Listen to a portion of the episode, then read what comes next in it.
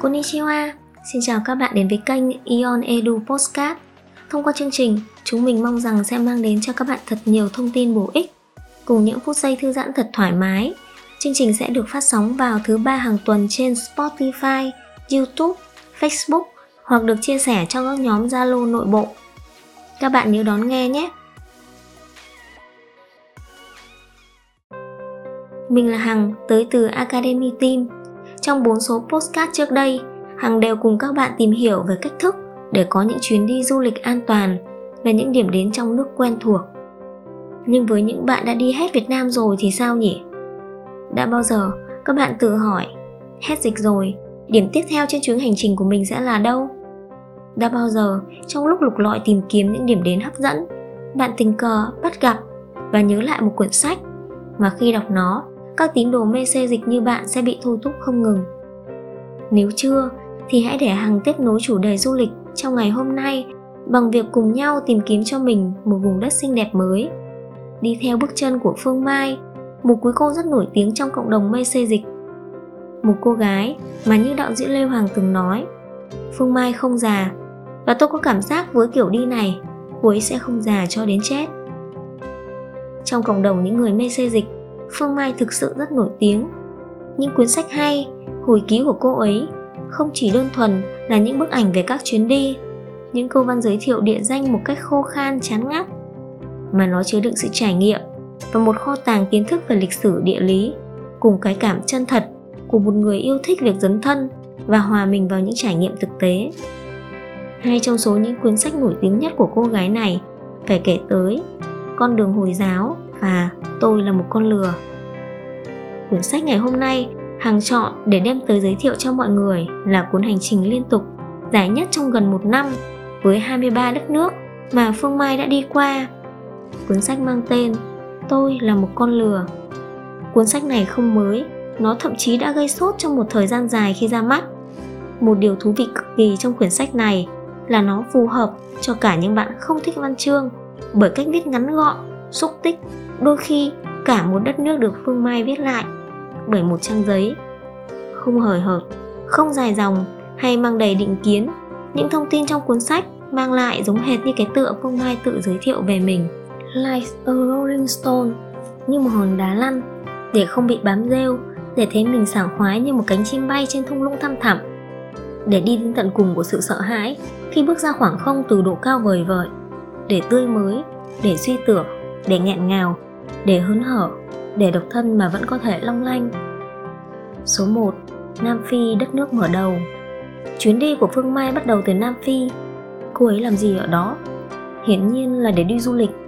Nhưng bằng cách bắt đầu công việc làm tình nguyện viên tại một trại trẻ mồ côi, Nơi mà có hẳn một cái hòm thư để công bố bà mẹ. Những gia đình không đủ sức nuôi con thì đem tới đó.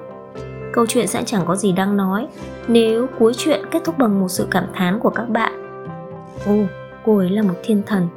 Cô ấy đang đi du lịch và không ngần ngại giúp đỡ những người nghèo khổ. Nhưng không, cái kết chạy mất dép của thiên thần chỉ sau một tuần làm việc thật sự gây sốc cho độc giả.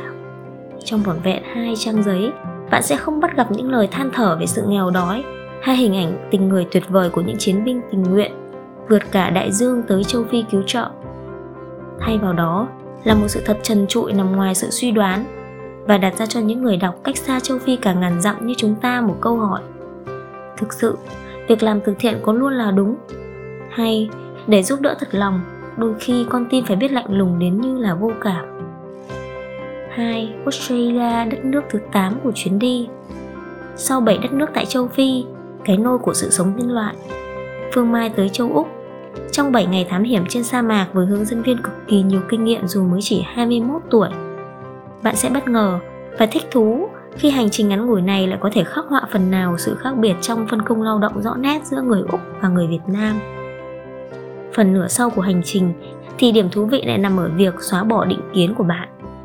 Việc một con vật nổi tiếng được coi như một trong những biểu tượng của quốc gia tại Úc đang bị đối xử bằng cách thịt bớt, săn bớt để làm thức ăn trong khi đó, với chuột sóc, một con vật mà chẳng mấy người biết nó liên quan gì tới nước Úc, lại được chính phủ Úc bảo vệ đến nỗi nếu nó có quậy tan nhà bạn thì bạn cũng phải đảm bảo trong khi chờ đợi con vật được tháo bẫy thì nó cũng phải có đủ đồ ăn.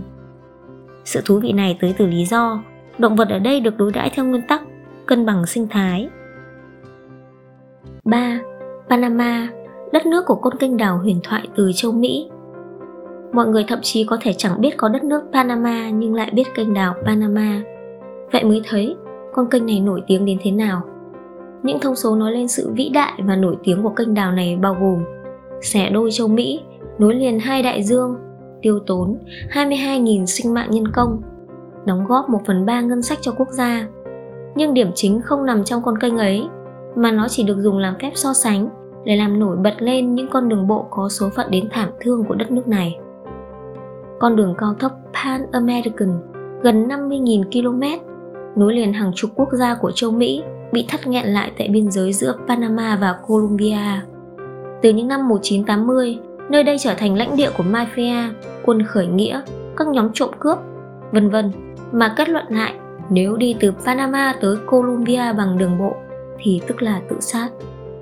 Trên đây mới chỉ là 3 trên tổng số 23 đất nước và vùng đất xuất hiện trong cuốn sách Tôi là một con lừa mà hàng tóm tắt lại. Và ngay cả 23 đất nước này cũng chỉ chiếm chưa tới 1 phần 3 nội dung của quyển sách. Sự thú vị của quyển sách sẽ khiến bạn không thể rời mắt và phải đọc nó cho tới trang cuối cùng. Hằng hy vọng cuốn sách sẽ là sự tham khảo tuyệt vời dành cho các bạn, những con người yêu sự xê dịch trong hành trình tìm kiếm những chuyến đi vì sự an toàn và không an toàn đến mức thẳng thắn của nó. Cũng hy vọng với những bạn yêu thích việc khám phá đó đây qua các trang sách thì những thông tin và trải nghiệm của tác giả sẽ làm giàu thêm kiến thức cho các bạn. Cảm ơn các bạn đã lắng nghe Ion Edu Postcard. Hãy chia sẻ với chúng mình những đề tài mà các bạn quan tâm thông qua trang Facebook Ion Việt Nam Academy. Đừng quên nhấn nút subscribe kênh youtube để có thể trở thành người đầu tiên lắng nghe những tập postcard của chúng mình. Hẹn gặp lại các bạn vào những tập sau.